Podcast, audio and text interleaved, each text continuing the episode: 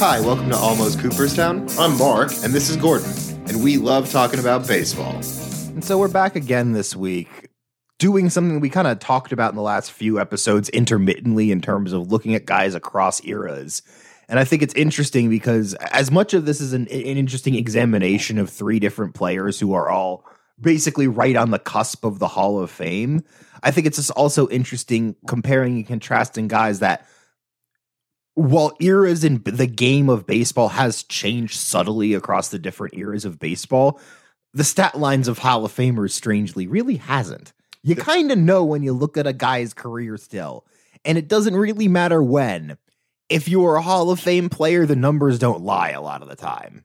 I think uh, you know when you were talking about looking at, at careers in retrospect, some of the things that people did can look better over time, right? So, like if you have a good on base average at the time uh, that that you have, were evaluated in the seventies and eighties, that wasn't nearly as important as a high batting average, right? But I think it's and uh, along those lines, though, as much as we might look at a guy and say he was underappreciated for his time, I don't think we're going to find a guy that was under like like did look down upon before as not a good player and then we're like oh no this guy was actually good.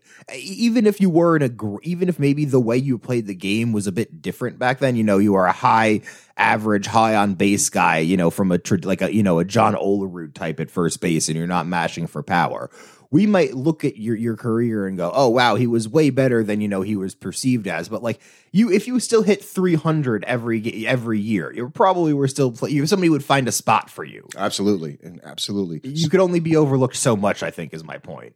So the three players, uh, and one of them is named Bonds, but not Barry Bonds. No, because he's he's kind of unquestioned. If you're looking at Barry Bonds' numbers, yeah. he's a Hall of Famer, and it's there's no discussion. But Barry's old man, uh, Bobby, and I'll probably talk more about Bobby because I actually watched this guy play. Right. Uh, and and and then so Bobby Bonds, Eric Davis, who unfortunately you didn't get to see play, or if you did, I, you saw were, him at the tail end of Yeah, his career when he was good. not the player he was before I was born. That's kind of like the issue is that he's the front half of his career is considerably more impressive than the back half of his career. Well, and, and an injury riddled career actually, and that's that's one of the reasons why he you know has the lowest WAR, if you will, of these three players. The third player is Joe Mauer. So we have two outfielders uh, and a catcher, first baseman, really. right, catcher, first baseman, in DH. Joe Mauer, right? Because Joe Mauer played 900 odd games at catcher, and he combined for 900 games between 600 first base and about 300 DH. And, and I, I kind of feel for Mauer in a sense because in some ways he's got a catch 22 where having played 900 games at catcher is a bonus to him because but at the same time it's a detriment because he only played 900 games at catcher. well, 900 games at catcher. I'd say these days that would be six seasons, maybe seven seasons almost. Right. 130 games a season, something like that. I- Yeah. and I think, I mean, if we want to start with Mauer, I think one of the things that I'm going to say is for a guy that played only six or seven seasons at catcher, he needed to be a lot more dominant offensively for me to excuse only playing six or seven seasons at catcher. Okay, so let's well we'll, we'll do it in reverse then. We'll, Yeah. do, we'll do we'll do Mauer first because he's the one you know, and you'll be able to talk more to this because uh, we certainly bur- both watched this guy's play. This guy play. Um, a couple of stats for Yeah. you, just so we can hear what they are. So he had a, a career WAR of fifty five. Um, and interesting about these three guys, um, they all had WAR under 60. Eric Davis significantly under because Right. of his injuries. Um, and they all had um, about the same ops 124 for Mauer. Um, it was 125 for Eric Davis and 129 for, for Bobby Bonds. So That's you're- really interesting. to me. Right, which I think kind of tells you that, especially because these are three guys that are all just on the outside of the Hall Right. of Fame. This is about the line. Like, like if you're looking at three guys that you're like, okay, these are guys that are good, but just not quite good enough to be Hall of Famers. The podcast is called Almost Cooperstown, folks. And they're living there. These guys are poster children, and and and I just want to point out that I think all of them are even underappreciated because some of the things they did over their career today kind of like make you open your eyes, going, "Wow, why wasn't so?" So so let's talk about Mauer first. You know, those first few years, like you said, right? Uh, few gold gloves in there, right? And and and talk about that a little bit. Right, right. I think it's interesting with three gold gloves in three straight three years. gold gloves in three straight years. But most people, especially if you talk to Twin fans that watched in that era, they would all tell you Mauer was not a great defensive catcher by any stretch of the imagination.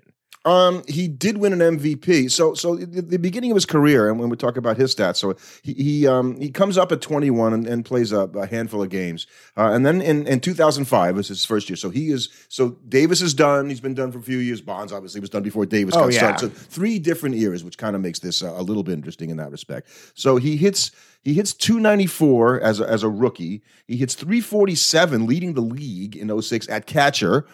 Okay, he hits 293 in 07. He hits 328, leads the league at catcher, batting title. That's two. He hits 365 in 2009, wins a batting title. Um, at Was that the year he won the MVP? That's the year he won the MVP. How many home runs did he hit that year? Um, he only had 20, 28. That's still a pretty That that's a, that's probably season. his best season, which is why Probably? yeah probably probably which is why he won an MVP that year. Three sixty five and twenty eight home runs. You'll take that from your catcher, but the problem is that the home run total in a lot of other seasons was not there. Well, no, no, you're so right, actually, because that was the last year he ever hit more than 11. Right.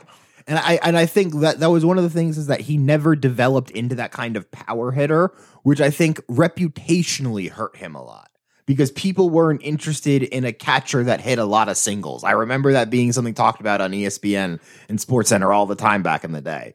Is that you know is a catcher that hits a bunch of singles great? Well, hold on there. Hold on there. Let's talk about then his slugging because that would that would sort of speak against that. And his career slugging percentage is 439. That's not great. Yeah, no, that's yeah. I, I, I, you came in hot there, and then the point kind of fell apart as he got to the actual stat. I did his career ops at 827. We talked about that a little bit, and his ops plus at 124. These are all very good numbers, but far from that one season we talked about in 2009 where he had a 444 on base percentage, 587 slugging, and 1,031 ops. There Right, I go. think if There he- if he had a bunch of those, if, if he had done that for two or three seasons in a row or something similar to that, then I think you're talking about Mauer as a lock for the Hall of Fame. and, and I, But with that only that one season that was like that, where he was because like the thing is the problem is when you look at Mauer's career, he was an offensive force for one season. Outside of that, the guy is uh, let's That's a little harsh. I mean, like I would, I would say this: uh, one season he had a, an exceptional one season, I right, and then he won a couple that. batting titles, but then Oh a- yeah, a few batting a few titles. batting- but then and, and then in a lot of his other seasons, what's the difference between Mauer and a weak hitting second baseman? he plays catcher. Is does it make it worse in some respects? No, no, it doesn't. So, so does he have?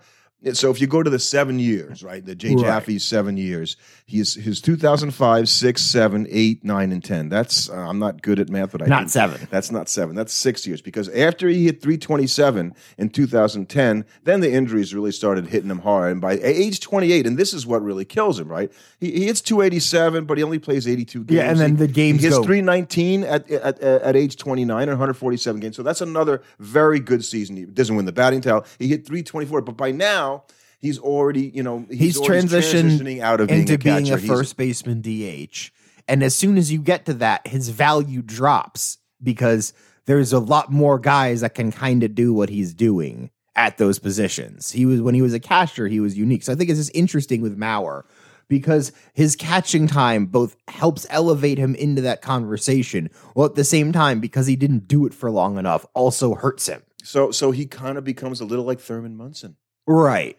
right? I mean, and I never really thought about that before. But Munson, who I think should be in the Hall of Fame, actually, uh, over Mauer right now. Right. I think I, put think the difference for Mauer. For Munson is he did all ten seasons at catcher, and his reason. Now you could argue whatever. Like his re- ultimate reason for not playing more games was he wasn't his reason for getting forced out of the catcher position was very different. Yeah, yeah, yeah. Well, well said. Exactly, exactly. You get to the end of Mauer's career, and just to show you, to your point, right? So, 2017, right, his second to last year, he plays 141 games for, for the, uh, 600 uh, at bats. Uh, excuse me, plate appearance, 600 plate appearance. He has seven homers, bats 305.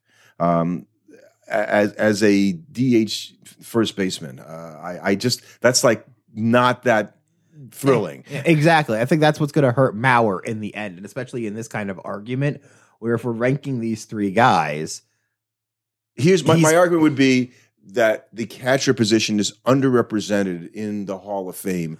And and if you're going to go back and take a look at guys, he's a guy you got to take Yeah, a look we're, we're taking a look at him, but I still say no. Okay, I'm okay. still putting if, if we're ranking these three guys as likely to get in, he's number two for me. so a career batting average of 306. That's Pretty good. That's that's well no, that's that's better than pretty good, but he didn't do all of those years at catcher. Would have had a lot more. Now, if you took his years as catcher, he probably has more than a 300 average for the years he was catcher. Oh yeah, but he just wasn't catcher for long enough. Yeah, well, yeah. I, I, only half his career makes it difficult when you can compare him to the great catchers of all time. Yeah. So let's go to uh, Eric Davis. We'll come back down the line. Mm-hmm. So he he is uh, the least at bats because of injury. So he only had 5,300 at bats. I mean, looking at his career, the difference basically before the, the Eric Davis is pre 90s, post 90s as a player, basically.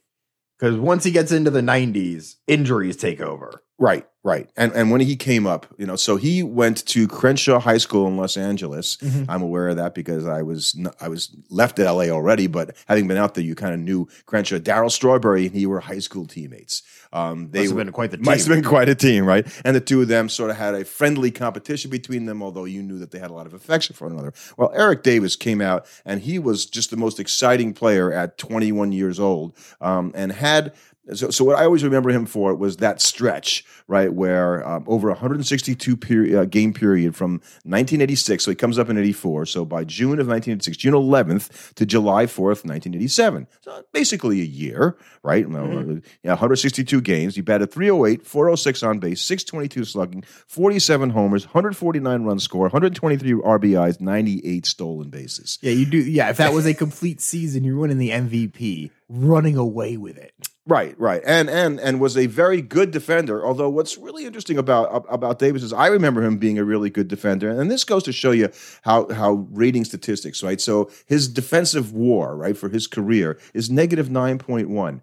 And it wasn't all at the end of his career. So even when he's winning Gold Gloves, right, he, he has a ze- zero, a negative point zero six. Uh, excuse me, 0.6, negative 0.6. He wins a Gold Glove. Right, because because reputation mattered. So- Negative we two talked point two. about He this. wins a Gold Glove. We talked about this. How So who else was playing center field? Nobody. No, because it was about the, the Gold Glove was a reputation and name award. You you had to like so if you were a guy, for instance, that played a bad center field, but because you played a bad center field, you made a lot of highlight catches. Like you had to make a lot of diving catches because you played too shallow, and so you had to, con- or you played too deep, so you constantly had to come sprinting in to make catches like that. You would look like a better defender because the the the way we used to evaluate defenders wouldn't look at the balls that he just never could have gotten to as a bad defensive play. Well, he he he would have gotten to them. That particular guy, certainly before his injury, Right, but but- not if he's playing in the wrong spot. So they hit it to a point. He, no matter how fast he was, he could never run there. But if he was playing in a better spot, he would have had it. So he played the pre-steroid era, and and you go through again. I think it's going to be the same sort of situation with Mauer to a degree because he has this period of excellence that is not long enough to get him into a conversation as being, man, what could have been with this guy. I think for Davis, it's much more of what could have been because while Mauer lost a bunch of the seasons toward the end of his career, I mean, realistically, after his after Davis's age twenty eight season, he had maybe like two seasons that were fully healthy. Well, and, he and he played the end of his career in the uh, brunt of the steroid era. Would you say right? Correct. You know, through there. So, but and he didn't hit a, uh, any home runs to speak of at that point. So he came out early in his career in 86, 87, 80, 27 homers, 37 homers, 26 homers, 34 homers, and he's stealing 80 bases, 50 bases, 35. So the guy has 349 career steals and 282 career home runs. And remember, he had about 20, 25% fewer at bats uh, than Mauer and the guy and he lost a full next in Bobby season in ninety five. Right, right. Well, and then that was the um that was the strike Right, but that's what I'm saying. So he also lost. in in the prime of his career, if you would. he would have been thirty three. Maybe not so much. Well, well, today it might you might be the prime, but at that time, uh, you know, I'm not sure that. Right, he did have a couple renaissance years in '96 and '98 where he bounced back and had good seasons for the end of his career. MVP votes on a, on a good Oriole team in the late 90s and 98. So, you know, that's, in fact, he had MVP votes in five consecutive years. That's it. That's the almost guy, right? Right. Just like, he's close. He's fun, but there's just not there was too much injury, and the problem with injury is you can't be like, oh well, because he was injured, let me give him a little bit of a bump. No, he no, just no. Your career is what your career his is. His career is what his career We're, is. we're gonna on this podcast. We will say we love David Wright, and and and he is probably not, not going to be Hall all of Famer. no. He's Not a Hall of Famer it. for the Mets, but yeah, not he's a not, Hall of Famer. Not, He's- not an actual no, Cooper. No, and that really And- pays and- me to say for that, but it's true. And I look at a guy like Davis, and on this list, Davis goes in third for me, behind Yeah, behind Bobby Bonds. Well, we'll talk about Bobby in a behind second. Mauer. And Mau- behind behind Mauer. And and Davis's injuries, obviously, as we talked about with the things, you know, so 269 for his career. That's not sexy, particularly when Davis got out of baseball, right? To say you had a you could have put 271 up, it would have been better than 269. It He only had 36 career war. yeah, well, and that's because he was injured a lot. And look at the, the amount of games he played at the end of his But career. the, the, really, the issue him. is, is Mauer had what, 55? yeah, Mauer was hurt a lot. yep.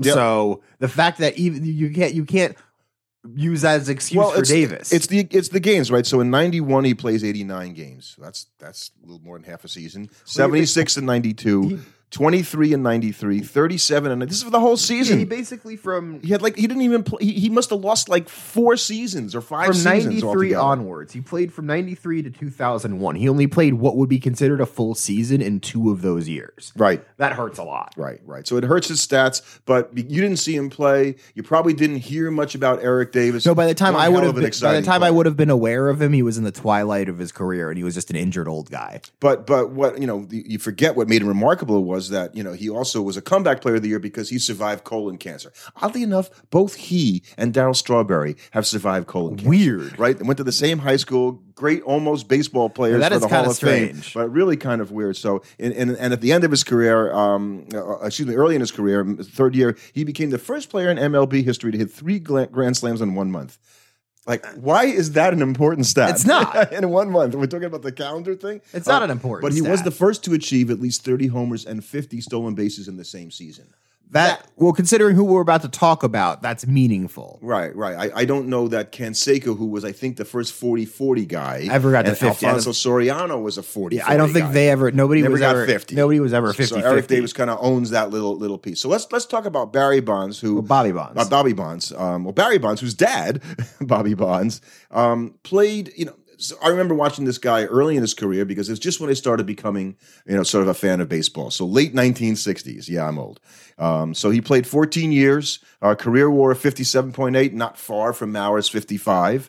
Uh, we already talked about the ops plus and then the slug, they're all being somewhat similar between these guys again, he's the damning thing for, for for Bobby Bonds is the 268 career batting average. There it is. And Right, we were like just- that eliminates him off the we top. We were just slamming Eric Davis for that. It's like so. I would say the, I gotta, I'm just saying that's what happened to him when he finished. Like like well, okay, he had 332 career home runs. Well, that's 300 home runs. It's not 400. That used to be the ticket in his time. Certainly, he had 461 stolen bases. Well, that's really interesting. The combination of home runs and stolen bases puts him way up there He had three Gold Gloves. Three gold glove again and again and his career uh, d-war it's always good to look at these things um, you know uh, it's flat Right, but compa- considering who he's up against, that's meaningful. right in the outfield Well, especially when we're comparing these three oh, oh, guys. i see i see yes yes yes um, and he had black ink as as baseball reference puts it out there and one of the things i remember about bobby bonds was guys struck out a ton he struck out when guys like Kingman were mm-hmm. striking out a ton and were bad. And strikeouts were looked down a lot, a lot more. That a guy that struck out was considered a worse player. Now, interestingly, with you know that that's such a weird thing because I think that an individual player that strikes out a lot is not a bad thing. At A the time, it was thought so, though. yeah, a team that strikes out a lot is a bad thing. Because I think you can have a guy or two in your lineup that strikes out a bunch, but when you have a team, a whole lineup of guys that strike out a lot, it's really hard to get innings put together. And I and I don't remember they didn't track stuff like exit velocities and, and, No. and things that at the time that that uh, certainly that Bobby Bonds played, much less the other two guys. Um, but interesting about him in, in his second year, he he has a very good. Very good year, um, except that he has he bats 259 with 187 strikeouts and 32 homers. But he gets MVP votes. Uh, he was 30th in the MVP. But going on from there, he led the league in strikeouts the next year at 189. Somehow he bats 302 with an on base of 375. He struck out 189 times. That's not easy to do. You must be hitting the ball really hard when you do hit it because you're striking out a ton. Oh yeah, I- I mean, I think when you look at a guy like him, and I think the thing was Bobby was the kind of guy where you would be like, okay, you know what? It's okay that he's striking out a ton because just him getting on, getting in the batter's box is valuable because there's a chance he hits it out, or if he gets on first base, he's immediately putting pressure on the other team. So you're going to send him up there, telling him to swing out of his shoes because. You want him to do that. I think you wanted him so so he played uh, with an aged aging Willie Mays at that point. So he didn't come up till sixty eight, and Mays was gone by seven. And the Giants won the NL West in seventy one. Uh, Willie McCovey was at that point probably the better of the Their two. big of- of- power their hitter. Big power hitter. So Bobby Bonds is like third, right? Any team that's got Willie Mays on it, by the way, and and and, and McCovey for that matter, is probably you're not going to be first or second. You're going to be those, third. Well, also those two guys are Hall of Famers, and uh, Exactly. Bobby Bonds Bonds was, not. was not. And I don't even know that they've made a great case for him other than in looking at his career. The point here was, wow, he was better than I remember. And I wonder how much of it was bias because he played with McCovey and Mays. Uh, and he's because he struck out a lot at the time. We all remembered who watched him play that. Oh, yeah, he's a guy who's got some speed. Yeah, well, 460. I think, yeah, bases. he had a hit some home runs, but he strikes out a lot. That was the right. takeaway. But we look at a guy like that. You take a guy like that. I mean, if you told me that we could have, we'll get a career, a, an outfielder right now, he'll steal you 35, 40 bases and hit you 30 home runs and bat 270. Every major league team would be raising their hands and being like, hi, yes, please sign us up. Thank you. Today. Today. Yeah. yeah. Oh, without hesitation. Yes, yes. So you, so you really like the fact that uh, Bobby Bonds was the first player to have more than two seasons of 30 home runs and 30 I think-. I- I- I- five times. Yeah. And that's something not a lot of people have done. That's a Even very since. exclusive club. And he was the first to do it in both leagues. Well, that- I guess that's important. No, it's Uh, not. really. The second player to hit 300 home runs and steal 300 bases, joining Willie Mays. So yeah, well, that that's a thing for Bobby is that for him in comparison to the other two guys we're talking about today, I feel like there's a lot more places where he's in rarefied or stratified air because of his accomplishments, whereas I feel that the other two guys don't have that element to their careers. And and the old question of which brother combination, uh, uh, excuse me, which father son combination has the most home runs in Major League history? It's not the Griffeys. It's the Bonds. it's the Bonds, obviously, with over what a thousand home runs between, almost a thousand. Yeah. home- over a thousand home runs between them, right? Uh, Barry seven sixty and uh, eleven hundred. Yeah, almost. almost, almost eleven hundred. Um, he was a leadoff hitter, Barry uh, Bobby Bonds, which I think was interesting. Um, he also set major league records for most times leading off a game with a homer. until Ricky broke. it. Yeah, Ricky broke that record and, and took that. His um, 12th in stolen bases when he retired, 11 times top 10 in stolen bases. So so he was among the lead top 10 home run hitters nine times. So yeah, he was a one of the league's top home run and stolen base guys, which is a claim that very few players can make. And I think that to me is why, like, if I'm saying of these three guys, which one would I put in the Hall of Fame first? I would put Bobby Bonds in first. But like me, you wouldn't put any of them in. Ah, I think Bonds is the closest, and I think he's the one that I would probably feel the best about arguing for. So The other guys feel like I'm doing it more as an academic exercise to be like argue them because like I want to expand the hall, so I'm going to use these guys as justification. Whereas if I'm applying the actual standards they have right now, I wouldn't argue for either one of them. There's a world in which I could be convinced to say Bobby Bonds should be in the Hall of Fame right now. Yeah, I, I probably just fall short of that because of the bias of having watched him play and knowing that I just when I watched him, he seemed like the third guy on the Giants. Right, right. I think yeah. I guess the thing is when I'm third to Willie Mays and Willie McCovey. True, true. Um, well, um, do you think so? Who gets into the Hall of Fame first, Barry or Bobby? If one of them gets in, Barry. yeah, I think I, ho- I hope so. He should just because I can't like, like I don't think like without basically cause because I think the writers would never put in Bobby before they put in Barry because it would be such a thing. That's the kind of thing that would Like like thumbing your nose at Right, right. That would be the that would be of- exactly what the it writers do. it would be such a but it would be such a directly spiteful thing that like to me that would be the kind of thing that actually might prompt them to change how they do the Hall of Fame voting oh, we can only hope. because that would be that would because it's like okay people can kind of ignore it as it is right now but if the writers put in bobby it would be such a clear shot at barry in a sense. Yes. like even though they are honoring his father it would be such a clear shot at barry that i think that would motivate fans to be like okay enough is enough. It's dumb that the hall of fame vote has turned into something political Absolutely. Now, if you had to put a player in from the era after Mauer, right? So Mauer finished his career, what, in Somewhat oh, recent. 18. So, Yeah. yeah. I, I can't, I'm trying to think like there's nobody that that you could put into this slot just yet because it's gonna be you know who it's gonna be longoria Oh yeah, that's good. That's good. Longoria is gonna- talked about him before. He's probably got gonna- 300 career home Right, runs, he's going to be a guy that you're going to look at and go, some you Gold know, Gloves. I don't think he's a Hall of Famer. but- Underrepresented position. Yeah, third, he's the, he's the kind of guy you're going to look at and go, man, I don't think he's a Hall of Famer, but he's damn closer than I thought he was. Right. I think that's the same thing that we feel about these guys going. Oh, it's, it's cool, I think, to look back at eras and think about, oh, like we always we always talk about only the guys that made the Hall of Fame, and the almost guys get kind of slighted. And so we're here on this podcast to sort of to like give them their spotlight. we're not saying they were completely wrong, but maybe you should take another look at these guys Right. because they were really good ball exactly. players. Thanks for listening. Subscribe to our podcast on your favorite platform. And you can follow us on Twitter at Almost Cool.